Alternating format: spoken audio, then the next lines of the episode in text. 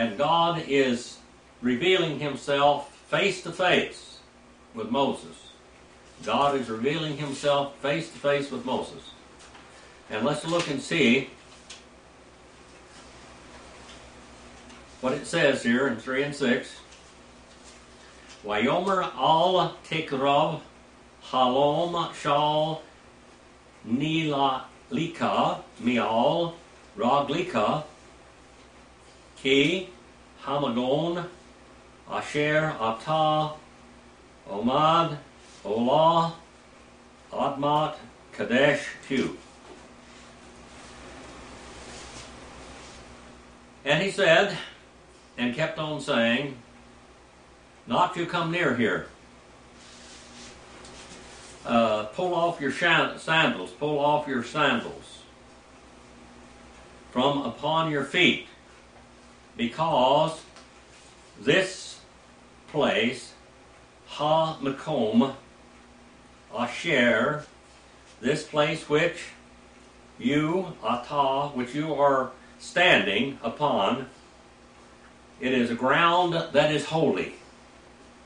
Ground is holy. The ground is she is holy. That's what it says there. And uh,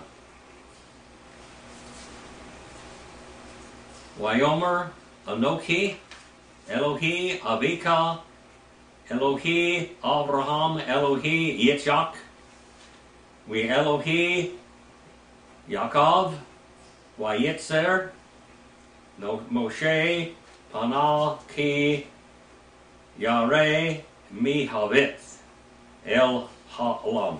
El Ha Elohim, that is. And he said and kept on saying that I am the God of your father, Abraham. And I am the God of Isaac, Yitzchak. Now remember what Abraham means? Abraham means a father of a multitude, exalted father of a multitude.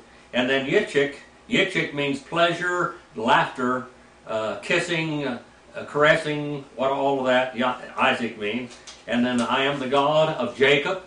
Jacob means to follow the heel.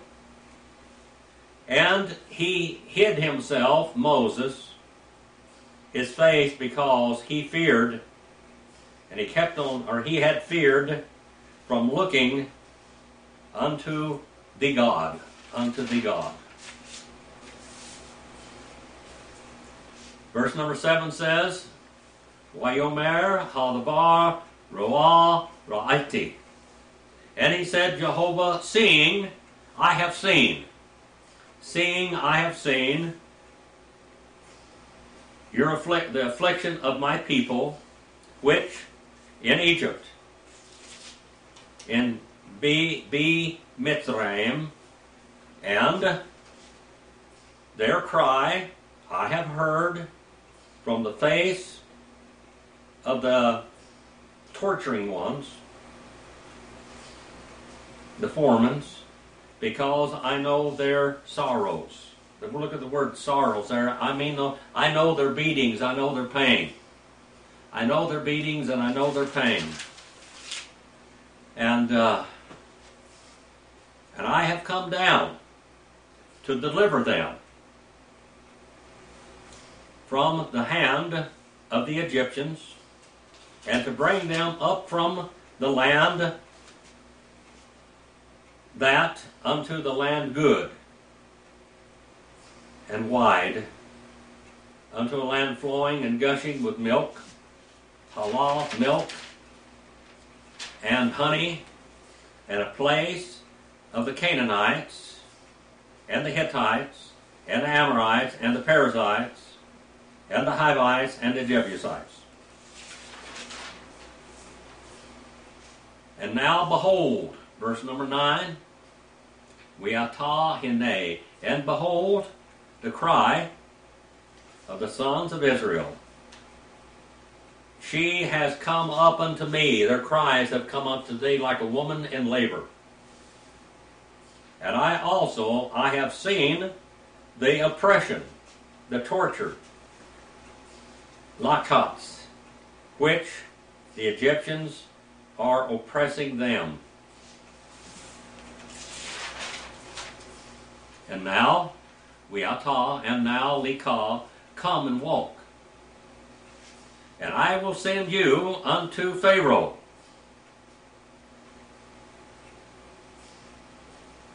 And you shall bring out my people, the sons, Bene Yisrael, the sons of Israel, from Egypt. Now let's go back. We went from 6 to 10 here. Let's go back and read. This book is just fantastic on the five books, of the Pentateuch. And it's Keil and Delitzsch. And I want to read more to you about the face of God, the face of the angel of God, the angel of Jehovah.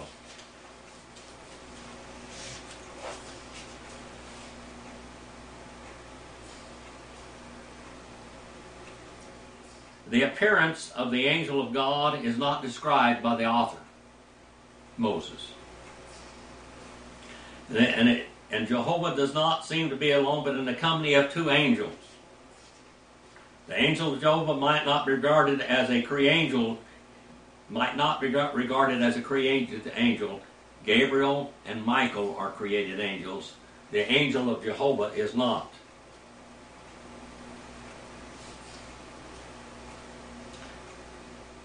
The angel of Jehovah and the distinction between Jehovah and the angel of Jehovah points out to a distinction in the divine nature,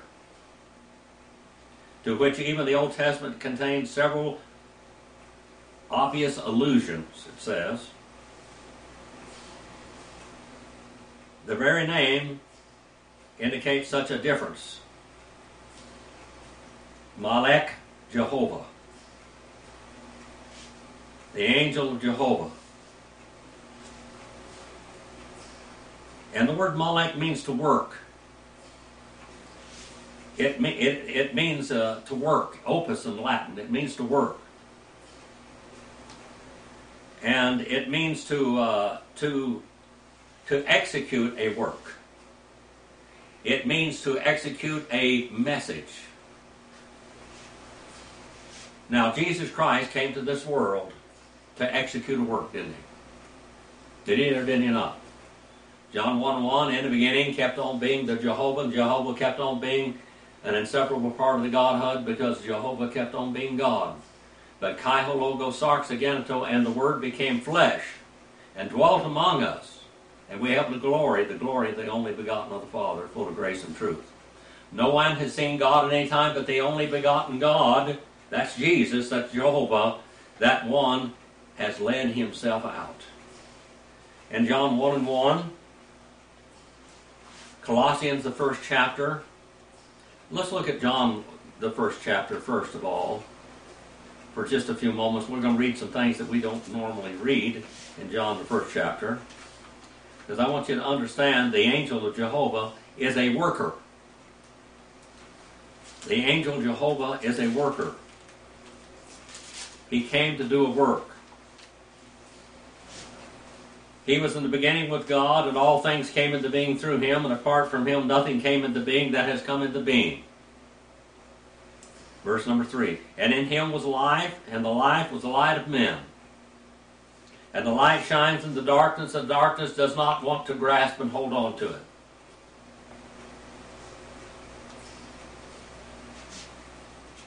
It says here that mankind are not born of blood, nor of the will of the flesh, nor of the will of God, of mankind, but of God. And the Word became flesh. Jehovah became flesh and dwelt among us, and we beheld His glory, the glory of the only begotten from the Father, full of grace and truth. John bore witness of him and cried out, says that this was he whom I said, He who comes after me is higher than I, rank than I am, and he existed before me. And we know that John the Baptist was at least six months older than Jesus. Mm-hmm in time, chronology. But Jesus existed for all time. For of his fullness we all have received, and grace upon grace. For the law was given through Moses, and grace and truth was realized through Jesus Christ. No man has seen God at any time. The only begotten God, who is in the bosom, being in the bosom of the Father, he has led himself out. And the book of Colossians is almost a repeat of this very same thing. See if I can get over there to that book. Colossians, the first chapter.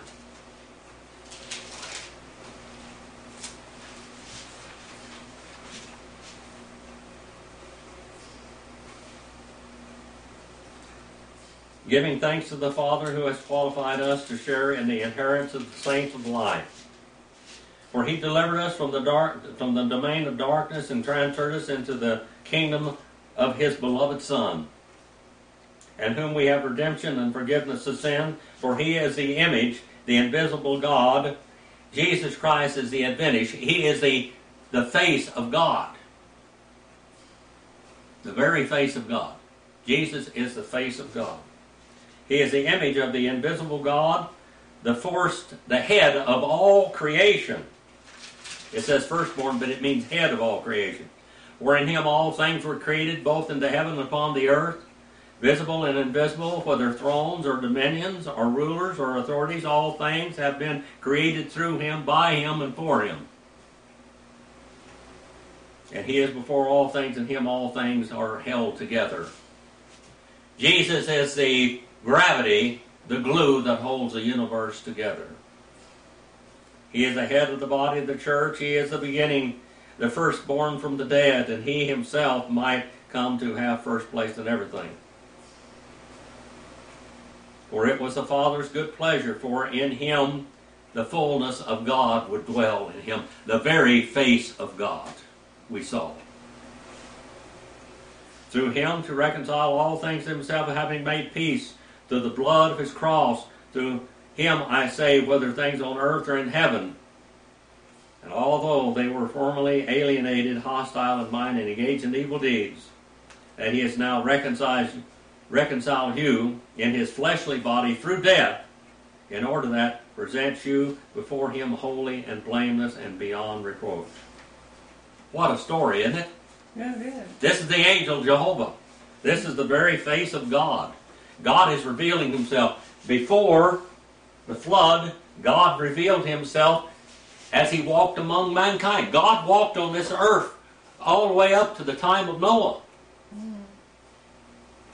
God walked among mankind. He revealed. They saw his face. They saw the face of the re- pre-incarnate Christ. Then after Noah, God revealed himself personally to, to special individuals like Abraham. Now let's go on here and read just a little bit more because this is so beautiful. I just love it. I love to tell you about Jesus. And that Jesus is the God, creator, God of heaven and earth. He is the one. Jesus is the angel of the covenant. Jesus is the angel of the temple. Jesus is the angel of the tabernacle. He's the angel of the face of God. The angel of the face of God. As he appeared in Christ, the angel of Jehovah therefore was no other than the Logos, which not only was with God, but was God. In Jesus Christ was made flesh and came unto his own, John 1 and 1 and 2. He came unto his own, and his own would, would not receive him. Hebrews, the third chapter, also tells us he's the apostle. Now, the word apostle means sent out with authority, and what does the apostle do? He works. Jesus Christ worked for our salvation. He procured our salvation. He completed, He built us up into a temple that God wants to inhabit. The face of God, the presence of God among us. Hebrews 3 and 1. From all this it's sufficiently obvious that neither the, the title of angel or messenger Jehovah, nor the fact that the angel of Jehovah prayed to Jehovah Sabaoth, the Lord of hosts, furnishes any evidence against his essential unity with Jehovah.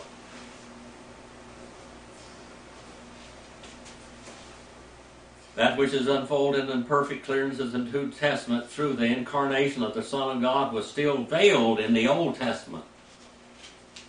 the very person of God in many ways was veiled from mankind in the Old Testament. But in Jesus Christ, we see the fullness of Godhead, and we see all of His glory, and we see His love and His procurance of our salvation. He is our God, Elohim, and we are His people. According to the wisdom apparent in the divine training, the difference between Jehovah and the angel Jehovah is, is generally hidden behind the unity of the two. Jesus is Jehovah. Kaihologor sarxaganato, and the word, the Jehovah, fleshy became. The word there, logos, the equivalent of that in Hebrew is hadabar. And when a Jew came upon the name of God, they did not speak the name of God.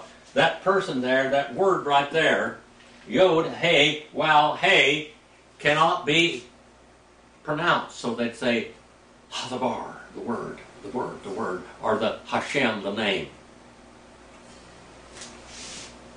And when John wrote that gospel in the New Testament, the Gospel of John, and 1st, 2nd, and 3rd John in the book of Revelation, every time he referred to the word Jehovah as the word, he's talking about Jehovah of the Old Testament.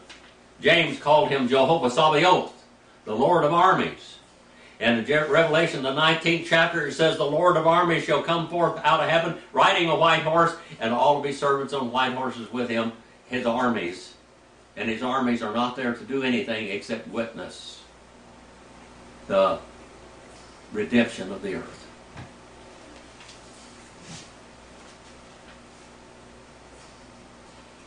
And for the most part, Job is referred to as he who chose Israel in his nation and kingdom and would reveal himself at some future time to his people in his glory, in all his glory, so that the New Testament nearly all the manifestations of Job Jehovah under the Old Covenant are referred to Christ and regarded as fulfilled through him. All of the Jehovah titles were fulfilled in Jesus Christ. He's the Lord, our healer. Jehovah Shammah, He's the Lord that is there. He is the Almighty God. He's the Lord of armies. He's El Shaddai, the all powerful one.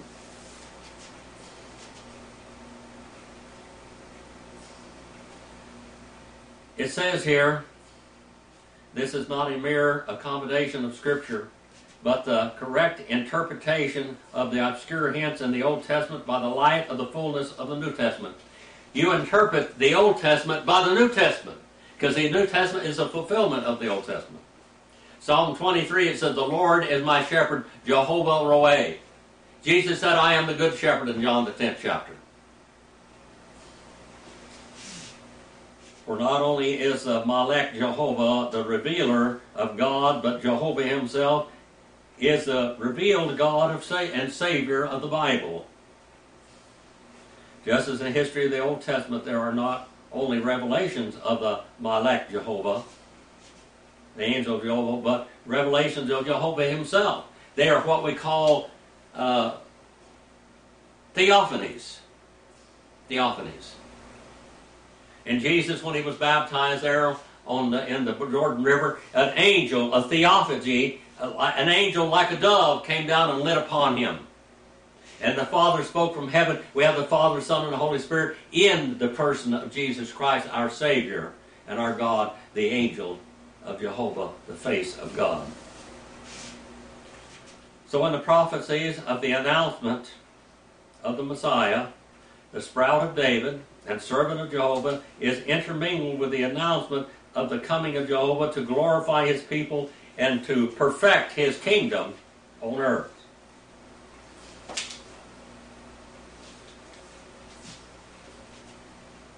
It says here again,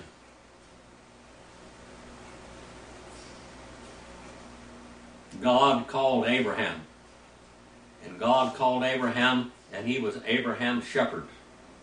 And God shepherded him in the land.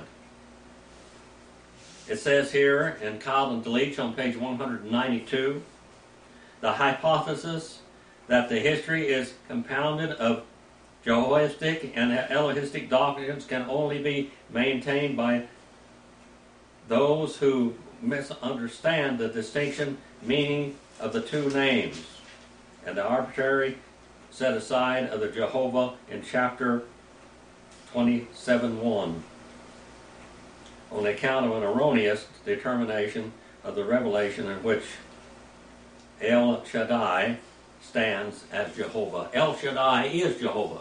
There are a lot of people say that we believe that Jesus was Jehovah and that it is erroneous. It's erroneous. Jesus is Jehovah. The Old Testament tells us the Lord my shepherd, and Jesus said he's a good shepherd.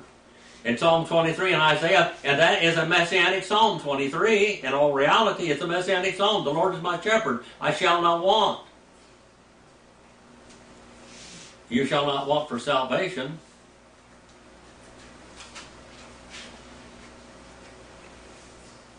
The Bible talks about all of mankind being families of the ground.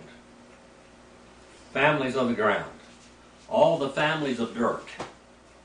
All the families that, that live here upon the dirt, earth, haaretz. Hey, yay, in the New Testament, the earth. We're all like dirt. We all come into this world and we die and we decompose. Jesus Christ is related to us. He is our Savior. He is related to us because He have made him God became flesh, John 1.14. He was made like us, and He's akin to us. He is our Goel, our kinsman redeemer. And He is man, but without the sin nature. Sometimes I really, a lot of times I really wish I didn't have that sin nature. It would really be wonderful if I didn't have that sin nature. But only Jesus didn't have that sin nature. We're all families of the ground. God God called Abraham to go in and he was going to give him a homeland. And the homeland is all futuristic because Abraham never had it. Abraham never had it, Isaac never had it, Jacob never had it. The 12 sons of Israel never had the, all their land. That's futuristic. And that's going to take place over here in the millennial reign of Christ. Israel, over here, when Jesus came, refused the kingdom. They refused the ground. They refused the kingdom. That ground, that kingdom, God redeemed it. He redeemed the earth. For God so loved the world that he gave his only begotten Son, that whosoever believed in him would not have, would not perish, but have everlasting life. It says that he so loved the world, not just man. He loved the dirt that we walk upon and the dirt that, that makes us up. We're made up the same elements as the dirt. God made us from the same elements that He made the dirt. Not from dirt, but from the same elements. We're related to the dirt. Jesus is related to the dirt. So He could redeem the dirt and He could redeem us dirty people. This is beautiful.